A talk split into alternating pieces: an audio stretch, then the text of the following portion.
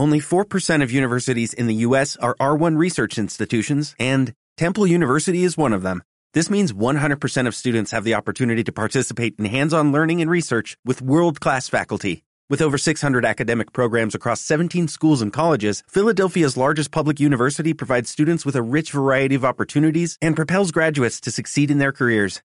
Temple University. Schedule a campus tour today at admissions.temple.edu/visit.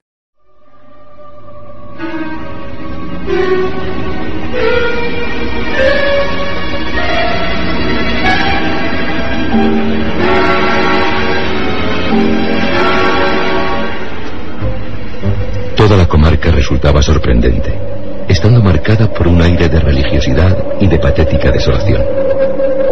En el centro de un gran círculo de colinas peladas, en las que no crecían más que pobres aliagas, salvo aquí o allá algún curioso roble doblegado por el viento, se extendía una vasta laguna salvaje. Sus aguas eran muy negras, y en ellas el viento sacudía millares de cañas, estando todo el lugar como presa de un eterno letargo.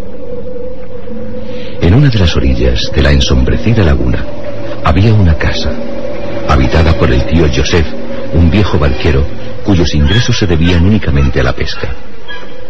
Todos los fines de semana se iba a los pueblos más cercanos para vender los peces que había pescado. Regresaba con lo más necesario para seguir viviendo. En una ocasión, quise conocer el lugar en que habitaba, a lo cual no se negó, sino todo lo contrario. Su barca presentaba un aspecto deplorable, totalmente carcomida, crujiéndole todas sus viejas tablas.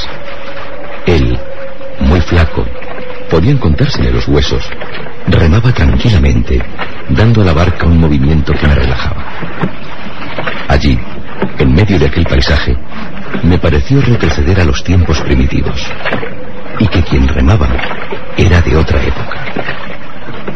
En medio de la laguna, levantó las redes como lo haría un pescador bíblico.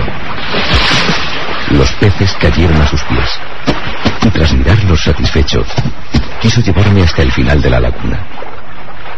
Fue cuando divisé, en la otra orilla, una cabaña ruinosa, llamándome la atención una gran cruz sobre una de sus paredes, a la que el sol del atardecer la teñía de rojo. ¿Qué es? Allí, señor, es donde murió Judas. Se presenta. Y curioso, pero su respuesta no me ha extrañado. No obstante. Judas. ¿Judas dice? ¿Qué Judas? El judío errante. El judío errante. ¿Se trata de una leyenda? Oh, no. Es una historia. Y una historia reciente o casi. Yo le conocí. ¿Le conoció? Ah. ¿Al judío errante? Lo acabo de comprender, Joseph. Hace tiempo esa cabaña eh, estaba habitada por una mujer, una mendiga. Era muy alta y vivía de lo que le daban. No sé quién le dejó la cabaña o se la dio, pero una noche un viejo de barba blanca que parecía tener 200 años, arrastrándose casi, al pasar delante de la cabaña, pidió limosna a la mujer. Ella respondió, Tome asiento, anciano. Todo lo que aquí hay es de cualquiera. La verdad es que procede de todos. Me lo han dado. Nada es mío. El viejo se sentó en una piedra delante de la puerta. Compartiría el pan de la mendiga, su lecho de hojas secas y su cabaña, no llegando a separarse de ella. En esa cabaña había acabado su errar por el mundo. ¿Sabe? Fue la Virgen la que permitió tal cosa. Una mujer había abierto la puerta de su cabaña a Judas. Pues él sí, era el judío errante. En un principio no se supo en la comarca quién era, pero no tardó en saberse. No paraba de caminar. Tan acostumbrado estaba a hacerlo. Y también se sospechó de quién se trataba, porque ella decían que era judía. Nadie la había visto nunca entrar en la iglesia. La llamaban, en bastantes leguas alrededor, la judía. Cuando se acercaba a los pueblos, los niños gritaban, Mamá, mamá, ahí llega la judía. Joseph siguió contándome que los dos, la mujer y el anciano, comenzaron a ir juntos pidiendo limosna por todos los pueblos. Se les veía en cualquier parte, bien en un pueblo o bien bajo un árbol, cobijados a su sombra, comiendo un pedazo de pan. En la comarca comenzaron a llamarle el tío Judas. Según Joseph, un día apareció con dos lechones en sus alforjas. Se los habían regalado en una granja. Había curado al granjero de su enfermedad. Dejó de mendigar, ocupándose de alimentar a los cerdos, pasearlos a las orillas de la laguna o por los caminos ensombrecidos por los pocos robles. Ella continuaba pidiendo durante el día, pero se reunía con él al caer la noche. El tío Judas tampoco iba a la iglesia, ni se le veía, como a ella, santiguarse al pasar delante de los cruceros, algo que era muy comentado en los pueblos. A la mujer, en una noche, le dio una gran fiebre. Él buscó medicinas en un pueblo. No se les vería durante seis días, pero el cura, al que le dijeron que la judía se iba a morir, no dudó en ir a la cabaña a ofrecerle los últimos sacramentos. El cura no sabía si ciertamente era judía. Lo que le importaba era salvar su alma. En cuanto llamó a la puerta, apareció el tío Judas, jadeante, con los ojos enrojecidos de furor, gritando blasfemias en una lengua que no le era conocida al cura, impidiéndole que cruzara el umbral.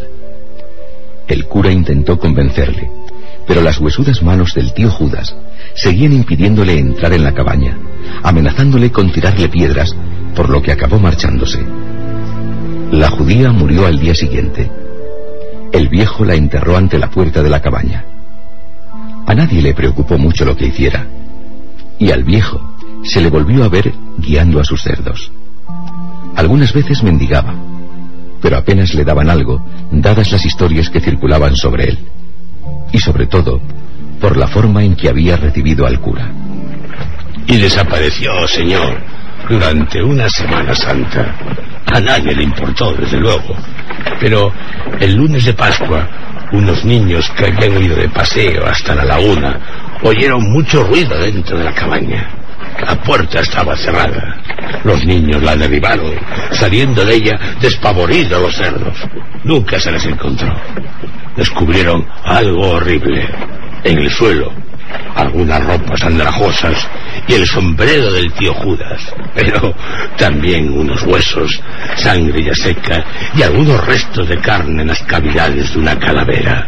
Había sido devorado por los cerdos. Cierto, eso ocurrió, señor, el Viernes Santo, a las tres de la tarde. ¿Y usted, Joseph, cómo es que lo sabe? El día. Oh, ahora. Pues, señor, no me cabe la menor duda. No, no me cabe la menor duda. Bueno, los animales encerrados en la cabaña, tal vez hambrientos, no es raro que se lo comieran. Seguramente él murió. Y ellos, al acuciarles el hambre, algo comprensible. ¿Y la cruz? Ah, la cruz. Apareció en una mañana. Nadie supo quién la había trazado con ese color. Como trazada con sangre. El sol al atordecer aún subraya más ese color. Pero desde que apareció la cruz, nadie ha dudado que el judío errante murió en la cabaña.